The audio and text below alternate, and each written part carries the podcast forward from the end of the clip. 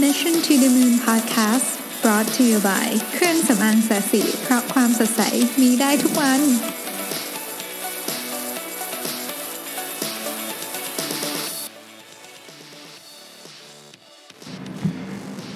สวัสดีครับ ยินดีต้อนรับเข้าสู่ Mission to the Moon Podcast episode ที่ 58 นะฮะ ก็วันนี้เป็นวันเสาร์ที่ 16 มิถุนายนนะครับผม ตามธรรมเนียมของเราก็วันหยุดสุดสัปดาห์เนี่ยเรื่องเราก็จะออกเป็นในแนวเชิงปรัชญาเล็กน้อยนะครับ แล้วก็จะไม่เป็นเรื่องของธุรกิจเหมือนกับวันธรรมดานะฮะวันนี้เนี่ยผมมีบทความอันหนึ่ง ซึ่งเป็นบทความที่คนเขียนเนี่ยเป็นหนึ่งในนักเขียนที่ผมชอบมากนะฮะคืออาจารย์ Clayton Christensen นะครับท่านเป็น professor ที่ Harvard Business School นะฮะ หนังสือเล่มที่ทุกคนน่าจะเคยผ่านตาคือ Innovator's Dilemma นะฮะเป็นหนังสือที่ดีมาก แต่ว่าจริงๆแล้วมีอีกหลายเล่มเลยนะฮะที่เป็นหนังสือของอาจารย์ แต่ว่าวันนี้ไม่ได้มาคุยเรื่องหนังสือนะฮะจะมาคุยเรื่องของอบทความอันหนึ่งซึ่งซึ่งท่านเคยเขียนไว้ให้กับนักเรียนของ Harvard Business School นะครับคือบทความอันนี้เป็นบทความที่ที่เขียนถึงนักเรียนพูดกับนักเรียนนะว่าง่ายๆนะครับ เพราะฉะนั้นมันก็จะมีเอะไรอะบริบทที่ที่อาจจะไม่ได้เหมือนกับ address คนทั่วไปนิดนึง แต่มันก็เราเราก็เอามาใช้ได้เป็นเป็นวิธีคิดได้นะฮะทีนี้ผมไม่ได้จะเอาบทความทั้งหมดความเนี่ยมาแปลให้ฟัง แต่ว่าผมอยากจะเหมือนกับคูพูดคุยและถกเถียงกับวิธีคิดของของบทความนี้และเนื้อหาในบทความนี้ด้วยนะครับบทความนี้เนี่ย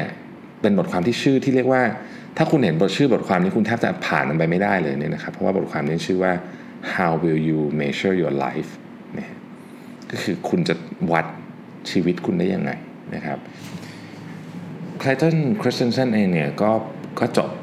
MBA ที่ Harvard Business School เหมือนกันนะครับ ในปี 1979 เป็น Class of 1979 นะฮะก็ก็แล้วก็ก็ได้กลับมาสอนที่นี่นะ เพราะฉะนั้นเขาก็มีความผูกพันกับกับ Harvard พอสมควร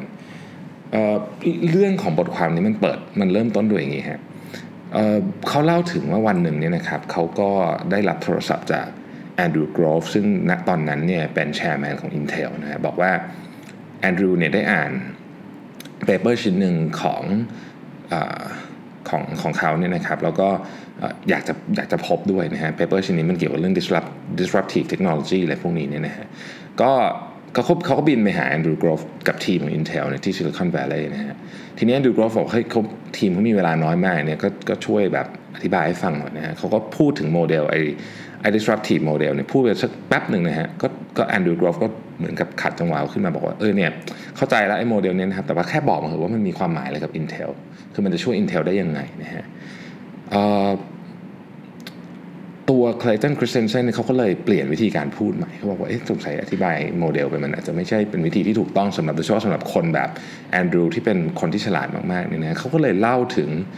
disruption ที่มันเกิดจากอีกธุรกิจหนึ่งซึ่งไม่เกี่ยวอะไรกับ Intel เลยคือธุรกิจเหล็กนะฮะเขาเล่าถึงบริษัทหนึ่งที่ที่เป็นบริษัทที่คล้ายๆกับว่าเเริ่มต้นในการทำแบบอัด แผนการตลาดเนี่ยเข้าไปตะลุยธุรกิจ low end ก่อนเสร็จแล้วค่อยๆ move ขึ้นมา high end อย่างเงี้ยแล้วก็เล่าเรื่องให้ฟังว่ามันเป็นยังไงเลยนะฮะซึ่งไอ้เรื่องธุรกิจเหล็กนี่มันเป็นอีกเคสหนึ่งลองไปหาอ่านดูได้นะครับชื่อ Nucor N U C O R นะฮะเป็นเป็นเคส เข้าใจว่าเป็นเคสใน Harvard เอ่อ Business School เหมือนกันนะผมผมคุ้นๆเหมือนจะเคยเห็นนะฮะไม่แน่ใจเหมือนกันเหมือนจะเคยเห็นคิดว่าใช่นะฮะ anyway คือเขาก็เล่าเรื่องนี้ให้ฟังซึ่งมันไม่เกี่ยวอะไรกับ Intel เลยเนี่ยพอเขาเล่าจบเนี่ยนะฮะแอนดรูว์กอฟบอกว่า อ๋อ โอเค เข้าใจละ สิ่งที่มันมีความหมายกับ Intel ก็คือแล้วเขาก็พูดอะไรต่อไปนะฮะแต่ว่าสรุปแล้วเนี่ยมัน end up ว่ามันคือการ launch Celeron processor นั่นเอง ซึ่งเป็น processor ราคาถูกของ Intel ซึ่งมันมาจากมาจากเรื่องที่ Clayton Christensen เล่าให้กับแอนแอนดรูว์กรอฟฟังนะฮะสิ่งนี้มันมันเหมือนกับมัน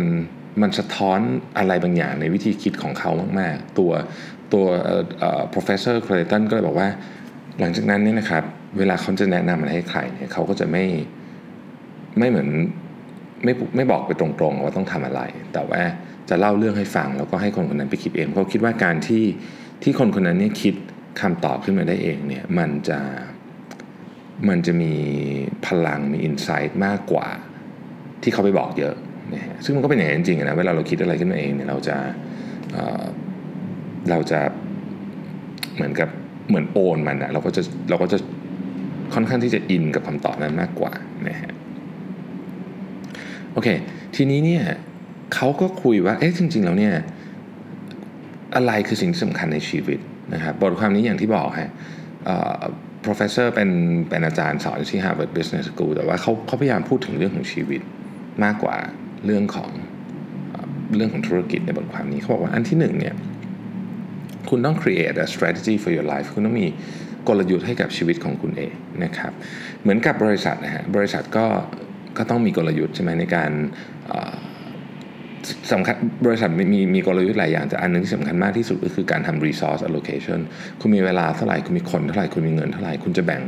สรรปันส่วนเป็นยังไงนะครับ เพื่อที่จะได้ผลสุดท้ายที่ดีที่สุด แต่ว่า professor Clayton บอกว่าอย่างนี้ฮะ ถ้าเกิดว่าคนที่ฉลาดฉลาดทั้งหมดที่รันบริษัทใหญ่ๆของโลกใบนี้วางกลยุทธ์แบบนั้นให้กับตัวเองเหมือนกันเนี่ยชีวิตของคนเหล่านั้นก็ควรจะต้องดีเหมือนกันใช่ไหม แต่เขาดูเพื่อนเขานะครับเพื่อนเขาที่จบ Harvard Business School ที่เป็น classmate ของเขาในปี 1979 ซึ่ง Harvard Business School แน่นอนว่าเป็นเป็นโรงเรียนน่าจะดีที่สุดโรงเรียนหนึ่งของโลกไม่ไม่ไม่ไม่คือเป็น ทุกปีก็ติด top three วนไปวนมากับสองสามโรงเรียนที่ที่เราพอจะคุ้นคุ้นชื่ออยู่เนี่ยเพราะฉะนั้นก็ได้คือคือเป็นหนึ่งในโรงเรียนที่ดีสุดของโลกนะฮะ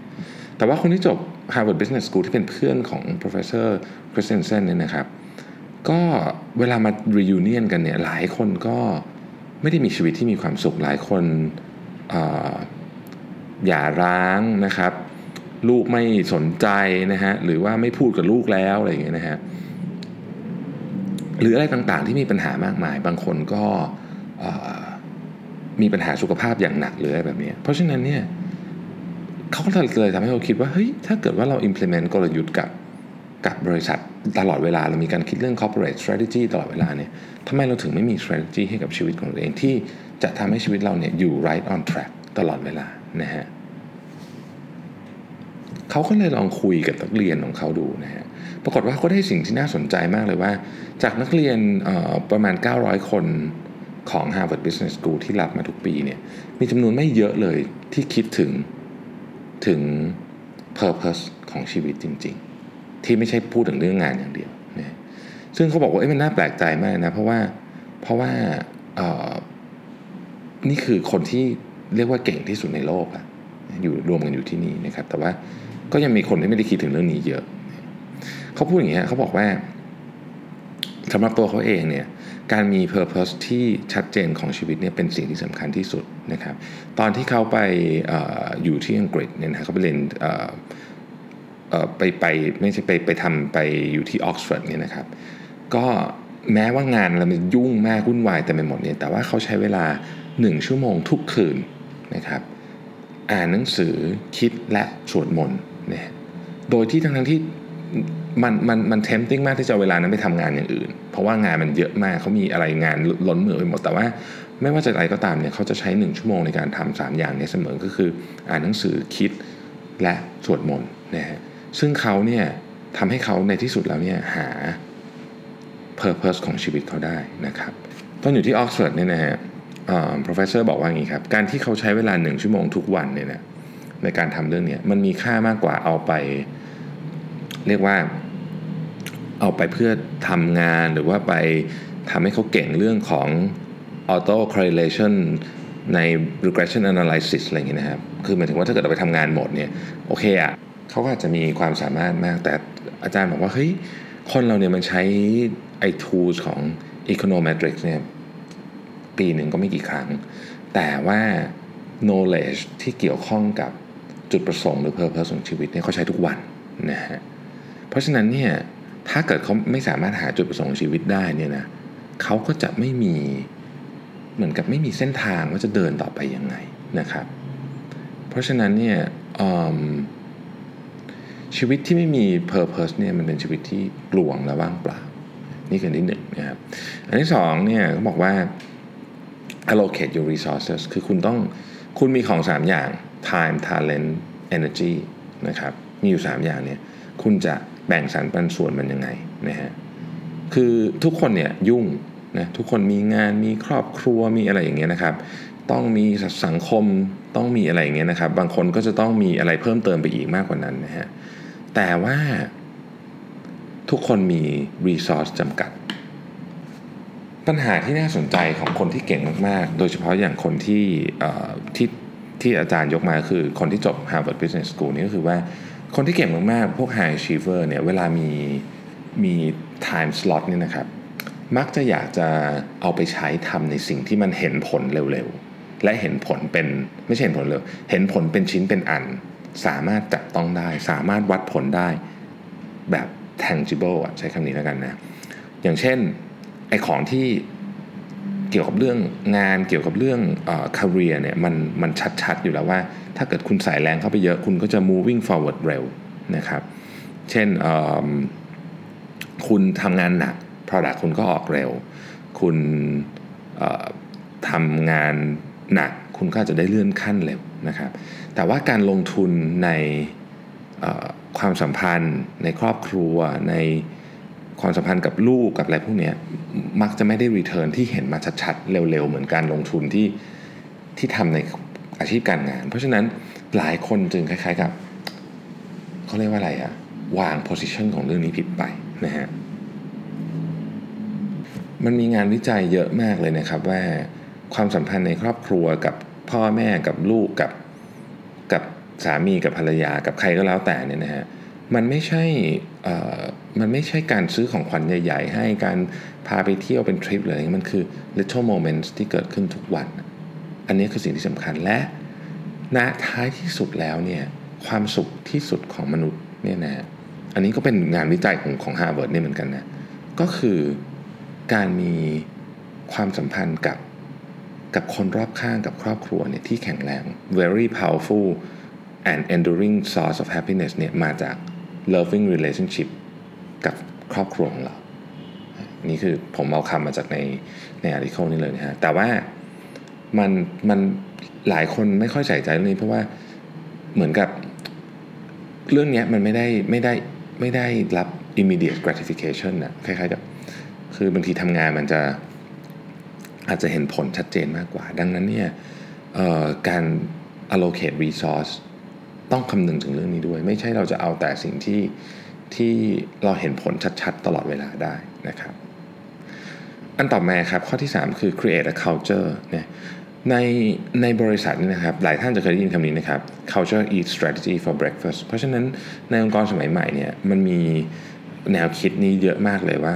culture คือสิ่งที่สำคัญที่สุดที่ drive บริษัทเรานะฮะแต่ culture เนี่ยในบริษัทเนี่ยมัน มันเกิดมันเกิดเอางี้ใช่ไหมนี้มันเกิดขึ้นแน่นอน แต่มันจะถูกสร้าง หรือมันจะ evolve ของมันเองก็ได้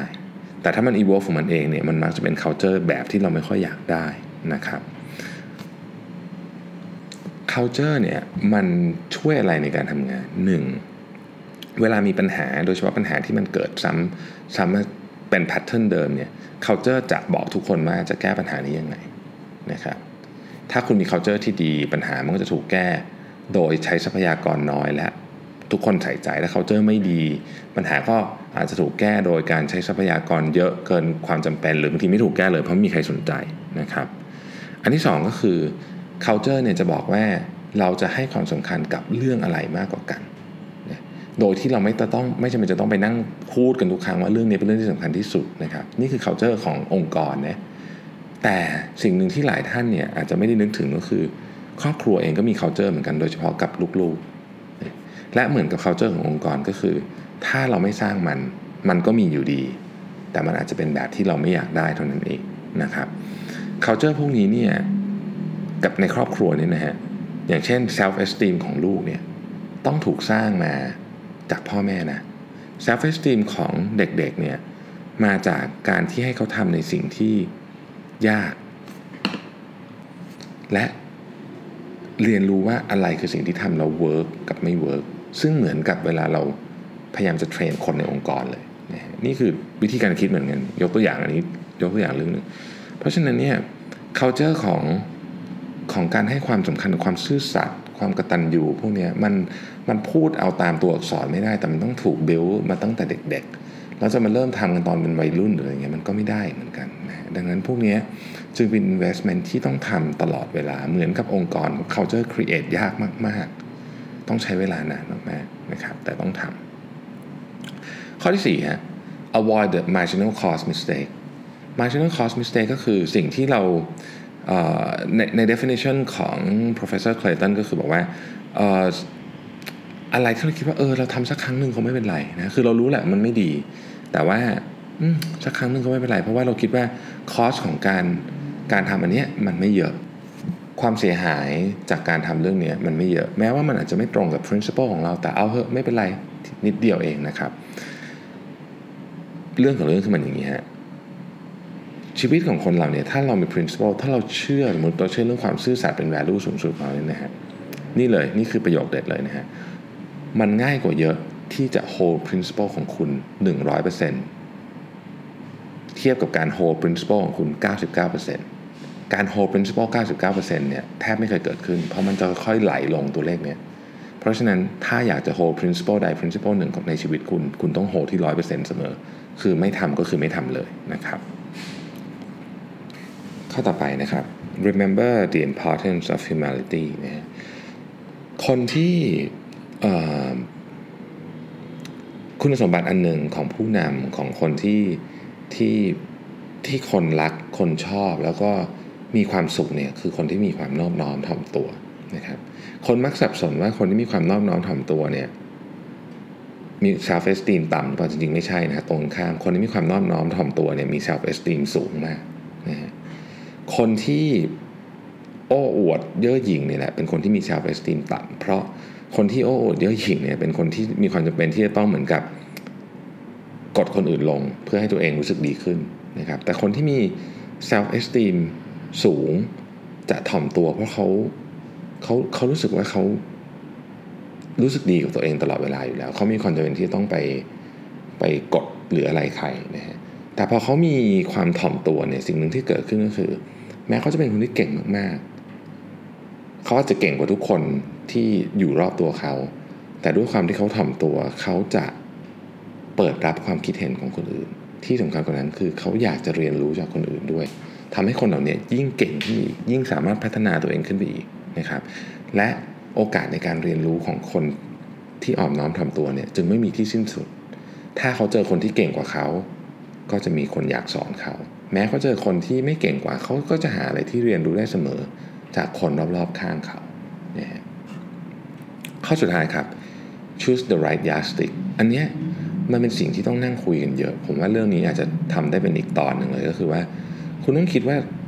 อะไรคือสิ่งที่ที่คุณอยากถูกวัดในที่สุดแล้วนะครับจำนวนเงินที่คุณหาได้ หรือชีวิตของผู้คนที่คุณเคยทำให้คนเหล่านั้นดีขึ้น ไม่ว่าจะเป็นความรู้สึกดีขึ้นชีวิตที่ดีขึ้นเคยเคยช่วยเหลือกัน เคยแบ่งปันกันเคยมีน้ำใจต่อกัน เพราะในที่สุดแล้วเนี่ยชีวิตของเราเนี่ยเราจะต้องวัดผลของเราเองเหมือนกับทุก ๆ อย่างในโลกใบนี้ครับ สักวันหนึ่งเราจะต้องวัดผลเราจะต้องถูกวัดและเราจะวัดผลตัวเองด้วยคำถามก็คือเรามีมาตรฐานในการให้คะแนนตัวเองที่ถูกต้องตั้งแต่แรกเปล่า เพราะถ้าเกิดเรา ต้องถูกวัดผลโดยเกณฑ์หนึ่งแต่เราเราคิดว่ามันเป็นในเกณฑ์หนึ่งมาตลอดเนี่ยนะตอนที่สุดท้ายแล้วเนี่ยเราก็จะสอบตกในชีวิตเนี่ยเพราะฉะนั้นคำถามที่สำคัญก็คือ how do we measure our life เนี่ยมันเป็นคำถามเชิงปรัชญามากนะ แต่ว่าผมคิดว่า ในวันที่เราว่างๆอยู่เนี่ย เราก็ก็อาจจะต้องนั่งเริ่มคิดจริง ๆว่า เรื่องพวกนี้มันมันเป็นยังไงนะครับ โอเคเอ่อ episode นี้ต้องบอกว่ามันค่อนข้างจะเป็นนามธรรมสุดๆเลยเนี่ยนะฮะแต่ผมคิดว่าน่าสนใจดีโดยเฉพาะเนื่องจากมันเป็นวันเสาร์นะเราก็สามารถคุยเรื่องอะไรที่มันอาจจะไม่ค่อยหนักมากหรือว่าแบบเป็นวิชาการมากนะครับ ผมว่าก็เป็นเรื่องที่น่าคิดนะว่าเออเฮ้ยจริงๆแล้วเนี่ยเราวัดผลชีวิตยังไงนะคือบางอย่างมันวัดยากเนาะโดยเฉพาะของที่ผมผมได้ข้อสรุปอันหนึ่งจากบทความนี้นะ ของที่มีค่ามากที่สุดเนี่ยจะวัดยากที่สุดออของที่มีค่ามากที่สุด ในสุดท้ายแล้วของชีวิตเราเนี่ยชีวิตเราไม่ยาวนะชีวิตเราไม่ยาว แต่ของที่มีค่ามากที่สุดในชีวิตเราเนี่ยจะเป็นของที่วัดณวันนี้ยากที่สุด แต่ว่าในที่สุดแล้วเนี่ยมันจะสำคัญที่สุดสำหรับเราเนี่ยโอเค ก็หวังว่าทุกท่านก็น่าจะได้อะไรกลับไปนั่งคิดบ้างนะครับ เป็นตอนชิลๆแล้วก็พรุ่งนี้มาพบกันใหม่พรุ่งนี้เนี่ยเดี๋ยว น่าจะคุยเรื่องหนังสือนะ เพราะว่ายังติดหนังสือทุกท่านอยู่เล่มหนึ่งนะครับ โอเคอ๋อขออีกเรื่องหนึ่งครับ ขอบคุณทุกท่านมากที่ไปช่วยรีวิวให้นะฮะ แล้วก็มีหลายท่านรีวิวเรื่องเสียงนะว่ายังเบาอยู่ไม่แน่ใจว่าตอนนี้ยังเบาอยู่หรือเปล่านะ เพราะว่าผมพยายามจะปรับอะไรหลายอย่างใน GarageBand มาก แต่ว่าถ้ายังเบาอยู่ยังไงช่วย comment กันมานิดนึงจะส่งอินบ็อกซ์เข้ามาก็ได้ หรือว่าจะไป comment ในเอ่อ section review ของของ podcast app ก็ได้นะครับผม ขอบคุณทุกท่านมากนะครับ เราพบกันใหม่พรุ่งนี้ครับ สวัสดีครับ